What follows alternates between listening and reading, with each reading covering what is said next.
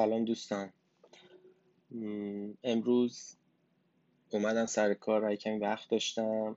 کلا اینجوری شده که در طول زندگی همینطوری هی افکار مختلفم رو جمع می‌کنم آماده می‌کنم تا اینکه اینجا به شما بگم.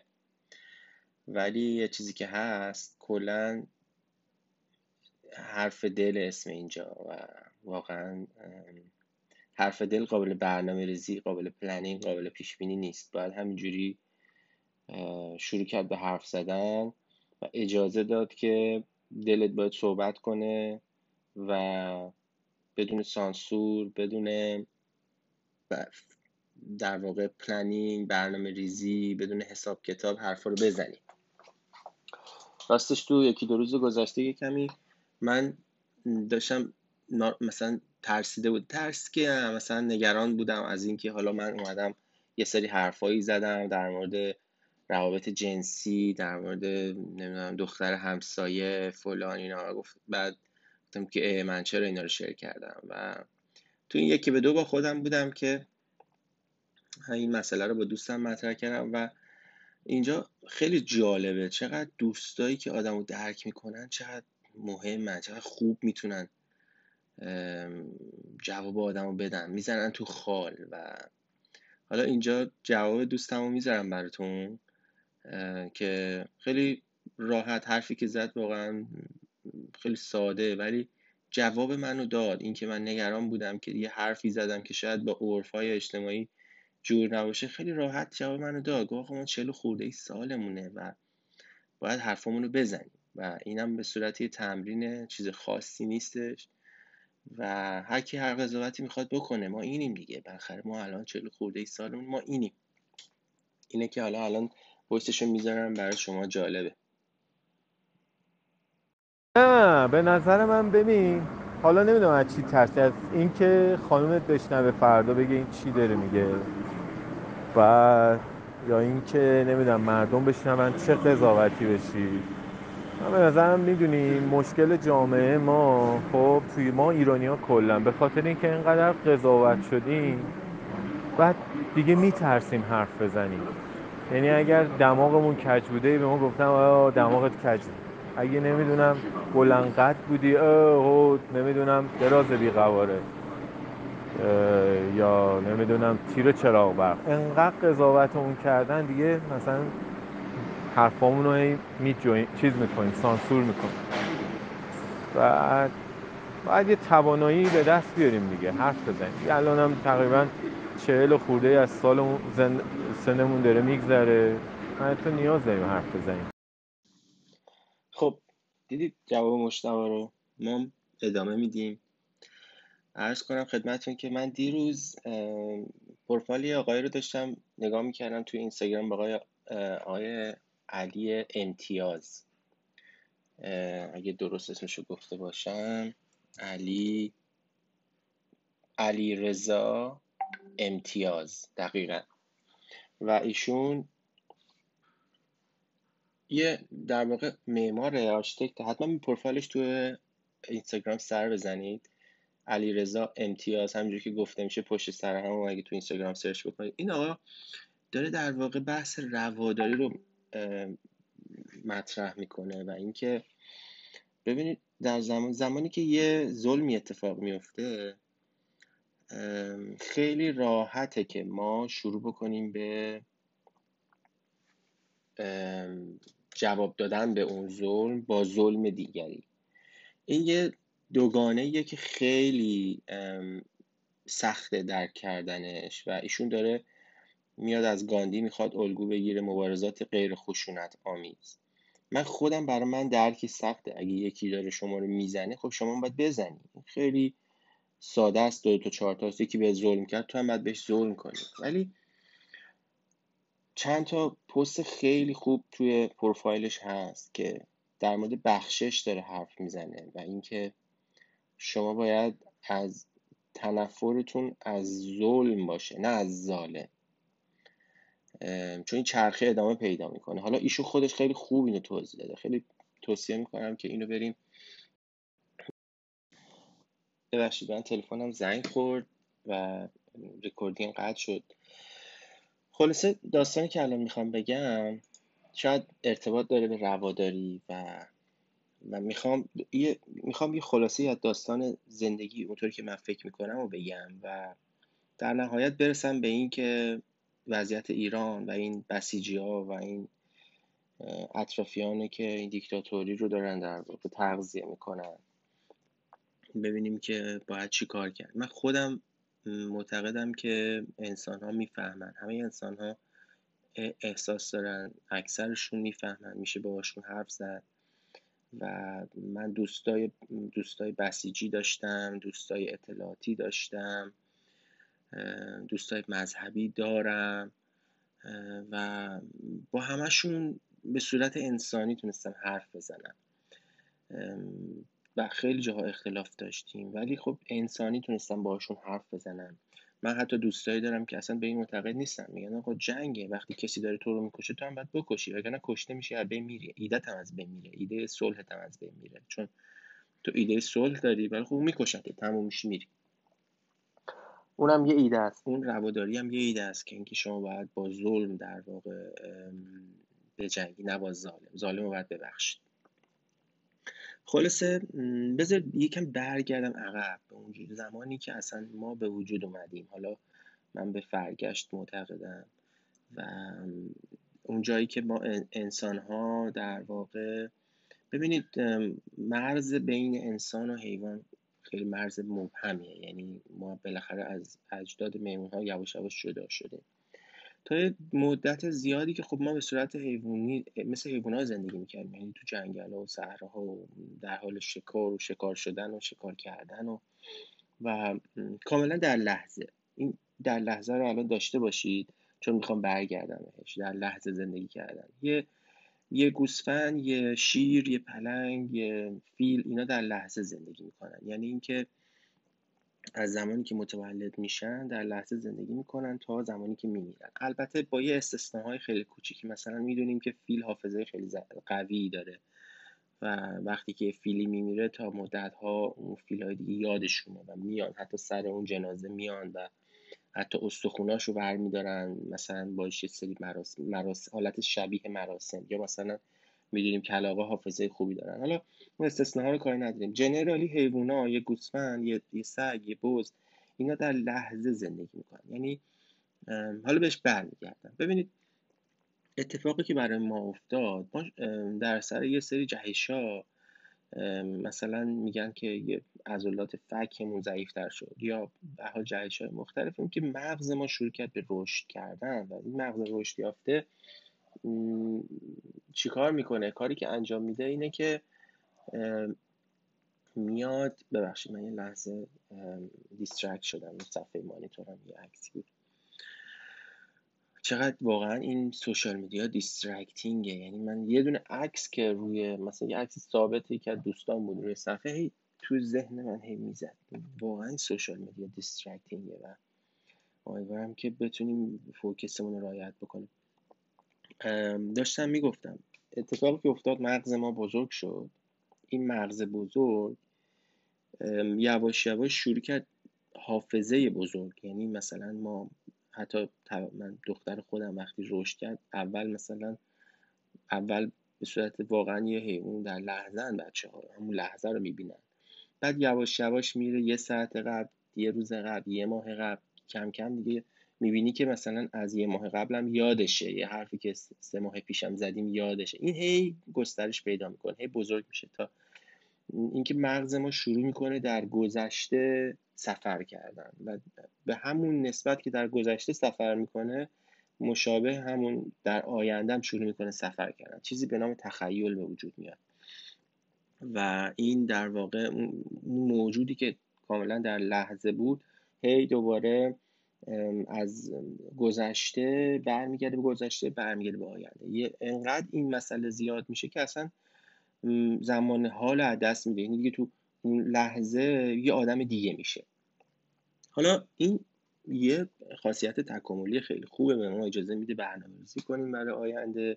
به ما اجازه میده از گذشتمون درس بگیریم نوشتن رو اختراع کنیم با هم قراردادهای اجتماعی ببندیم و ابزار بسازیم برای آینده و از گذشتگان یاد بگیریم. خیلی در واقع موضوعی که اصلا ما رو انسان کرده دیگه در واقع داشتن حافظه و تخیل.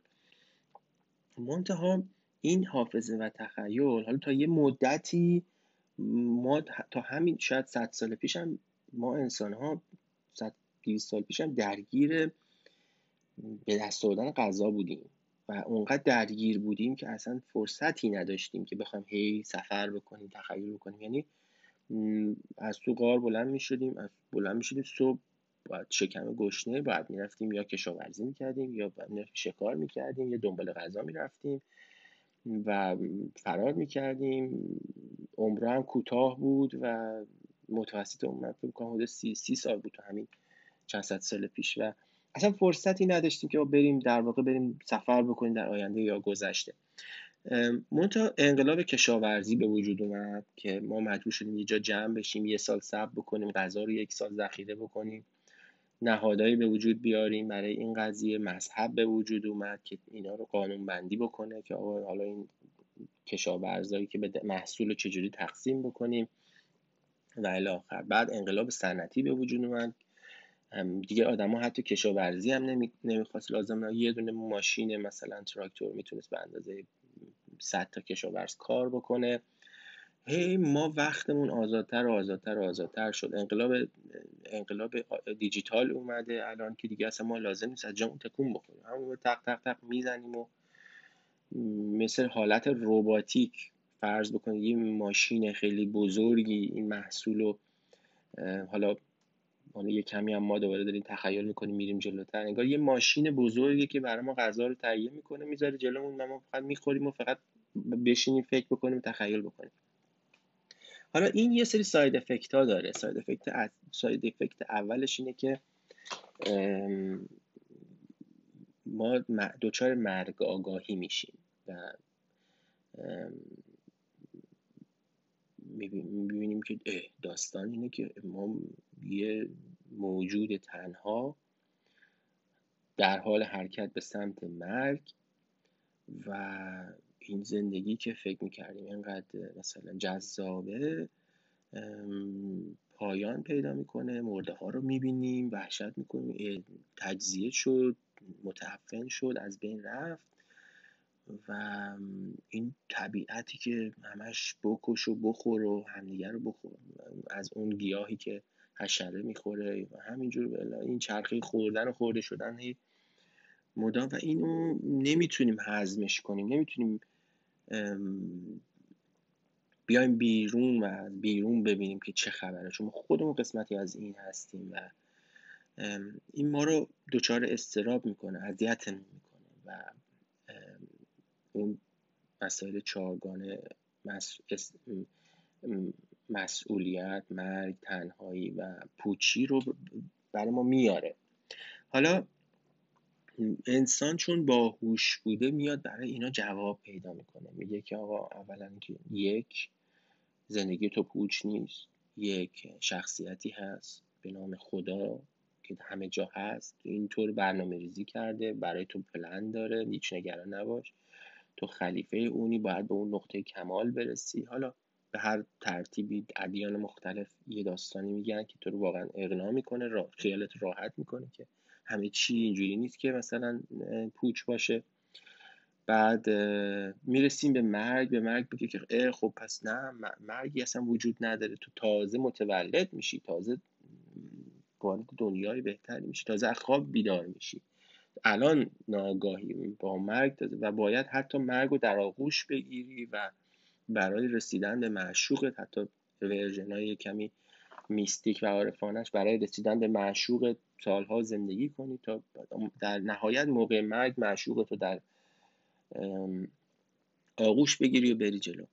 و در مورد تنهایی میگن که خب جمع بشیم دوره هم با هم مراسم انجام بدیم با هم شکار کنیم با هم ریچوال انجام بدیم یعنی مراسم مذهبی بخونیم. همین امروزش تو کلیسه ها می‌خونن این در واقع قبیله ها با همدیگه حالت رقصای گروهی خوننای گروهی که شما رو در واقع احساس بکنید متعلق به یک جمع بزرگتر هستید تنهایی درتون بیاره.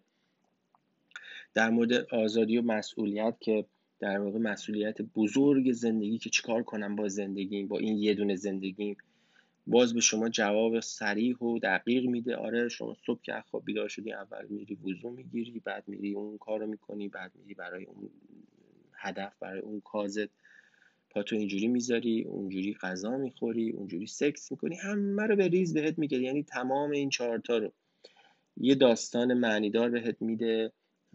برای زندگی مرگ و برات خیلی کمرنگ می‌کنه خیلی خوشایند می‌کنه. ارزم به خدمتت که تنهایی تو از بین می‌بره و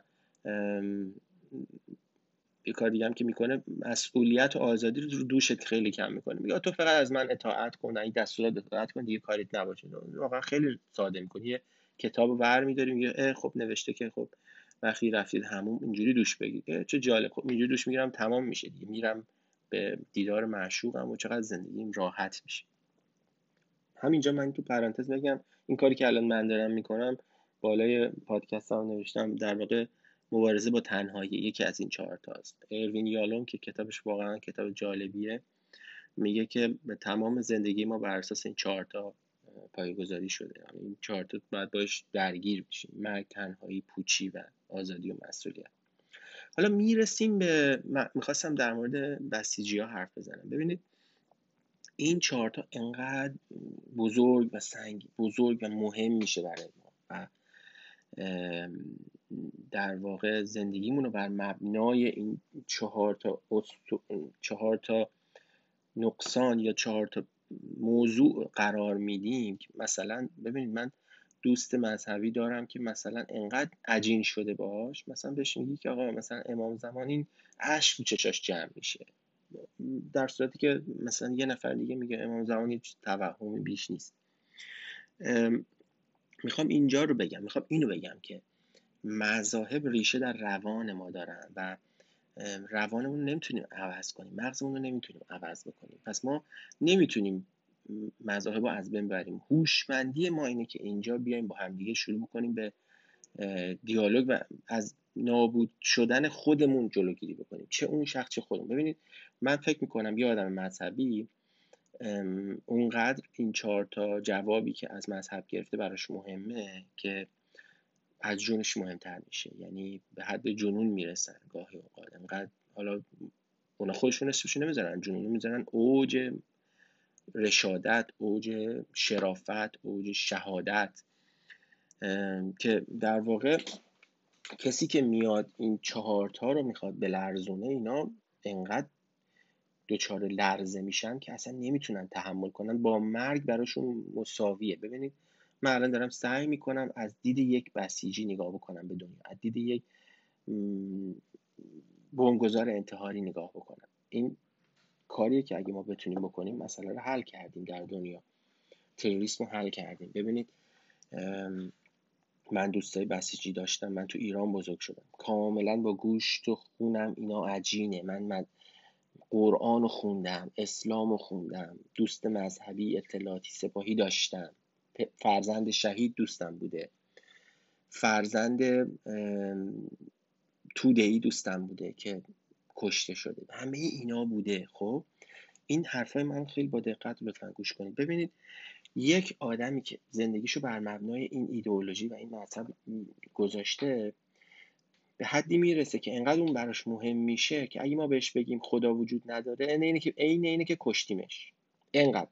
عین اینه که داریم میکشیمش این در واقع داریم می‌کنیم حالا به خاطر همینه که من خیلی در مورد مسائل اعتقادی زیاد حرف نمی‌زنم. پس چی میشه؟ طرف اولا که این اعتقادات بزرگتر از جان خودش میشه. و اگر که تو به اعتقاداتش خلالی ایجاد بکنی انقدر استراب می‌گیره که نمی‌دونی دیگه چی کار کنه نمی‌دونی دیگه چطور زندگی کنه. در حد مرگ مسترب میشه. اصطلاح هم همیشه به کار می‌بریم اینه که چیزی که در مقابل این میاد اگزیستانسیالیسمه. یعنی میگیم که خب تمام این مذهبی ها اینجوری خواهد چیکار کنیم؟ ما چیکار کنیم با اینا؟ ببینید مذهب رو به صورت یک تریت روانی نگاه بکنید. به صورت یه نمی‌خوام بگم بیماری که بهشون بر بخوره. می‌خوام بگم یه یه شاخه از انسان یه شاخه از یه سری اخلاق انسان نگاه بکن اخلاق نه یه کاراکتر انسان نگاه بکنید که مجبور برای جواب دادن به این چهارتا مرگ تنهایی پوچی و آزادی بیاد بر خودش داستان بسازه. تو اون داستانش اگه ازش بگیری انگار که کشتیش. و اون چیکار می‌کنه در مقابل به جنون؟ به, به حدی از جنون می‌رسه که میاد حمله می‌کنه به تو و تو رو می‌کشه. برای اینکه خودش احساس کشته شدن نکنه میاد تو رو می‌کشه و میاد خیلی دیگر رو می‌کشه. حکم ارتداد و فلان اینا در همه در همین راستاست. حالا ما باید چی کار کنیم؟ من واقعا جواب دقیقی الان به شما نمی‌تونم بدم ولی می‌تونم اگزیستانسیالیسم رو توضیح بدم براتون یک کمی توضیح بدم که در واقع مقابل این میسته اگزیستانسیالیسم میگه که همین که تو هستی کافیه. همین که تو وجود داری این که وجود داشتن تو مهمتر از شدن توه. یعنی اینکه تو همین که نفس می‌کشی و همین که زنده هستی و وجود داری این اصالت داره. نه اینکه تو چی فکر می‌کنی یا تو چه دینی داری چه شکلی هستی چه فرمی هستی چه عقیده داری. و در حال اینو بالو پرش میدن. من بخوام خیلی خلاصش بکنم توی اگزیستانسیالیسم. میگه که آقا همین بودن کافیه. بودن چیه؟ بودن یعنی در لحظه بودن دیگه. در لحظه بودن میگن هیچ چیزی غیر از لحظه وجود در واقع وجود خارجی نداره. گذشته وجود نداره آینده وجود نداره. تنها چیزی که واقعی که وجود داره همین لحظه است. ببینید ما چرخیدیم برگشتیم دوباره شدیم شبیه حیوونا. براتون جالب نبود؟ یعنی ما یک دور از حیوونا جدا شدیم در عرض چند هزار سال. ادیان رو اختراع کردیم شدن رو اختراع کردیم. حتی انقدر دیگه رفتیم جلو رفتیم جلو به جایی رسیدیم که حتی حاضریم خودمون رو بکشیم برای اون جواب ها برای اون عقاید.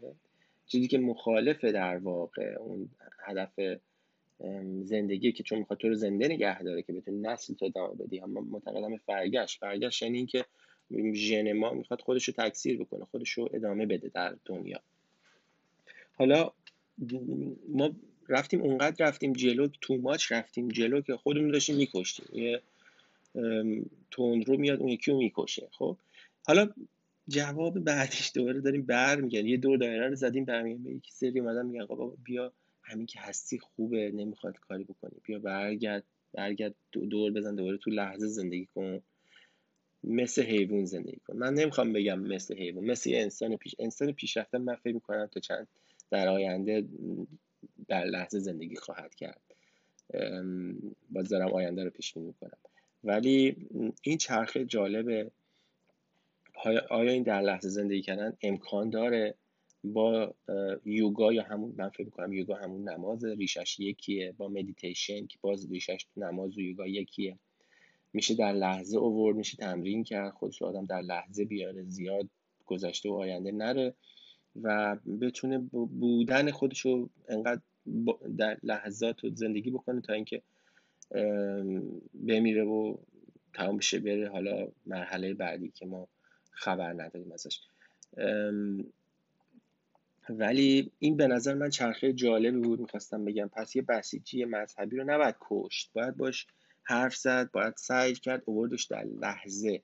باید سعی کرد اووردش در لحظه باید جواب اون چارتا رو بهش داد. باید معانی دیگری پیدا کرد. مثلا به نظر من یه معنی خیلی خوب که میشه جایگزین بشه معنی با همزیستن همزیستی. همزیستی فکر می‌کنم کلمه خوبی باشه. آقا ما یه کره زمین داریم تا جایی که می‌دونیم. می‌خوام در کنار هم زندگی بکنیم؟ چطوری زندگی بکنیم؟ جواب این سوال رو بشینیم با یه بسیجی بدیم. ببینید یک کسی که اطلاعاتی میره دار می‌زنه آدم می‌کشه اونم در واقع یه جوابی برای این سوالش پیدا کرده با خودش میگه آقا من یه کشوری دارم می‌خوام کشورم رو حفظ کنم. تو خائنی تو مثلا به بیگانه کمک کردی تو, تو مرتدی تو پایه های اخلاقی کشور من ضعیف کردی و زندگی بهتر. برای من اینه که بیام حفظ بکنم این سیستم فکری اعتقادی و چیزم و یکی از کارهایی که باید بکنم از بین بردن تو و عقایدته. خب این به خاطر به خاطر اینکه انقدر غرق شده اولا اینکه به صورت بیمار میشه نگاه کرد. یه یه دونه کسی که آدم می‌کشه یا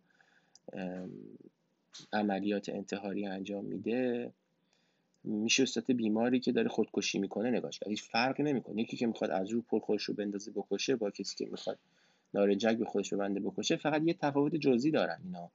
باید به هر دوشون کمک کرد. اونی که می‌خواد از پل خودش رو بندازه بکشه باید بهش امید داد آرزو داد. اونی که نارنجک به خودش بسته باز باید بهش امید داد آرزو داد. بعد بهش یه تغذیه فکری هم داد. بعد ایدئولوژیش رو کمی تغییر داد کمی بیاریم به بودنش اهمیت بدیم ایدئولوژی رو کمی نرمتر بکنیم. پس این راه حلشه دیگه وگرنه اون از پل میندازه اونم خوش با نارنجک میترکونه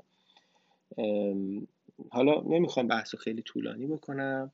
این نحوه برخورد با بسیجی ها رو می‌خواستم به عنوان پیشنهاد اینجا مطرح بکنم. حالا در ادامه می‌تونیم بحث دیگه هم با هم دیگه ادامه بدیم.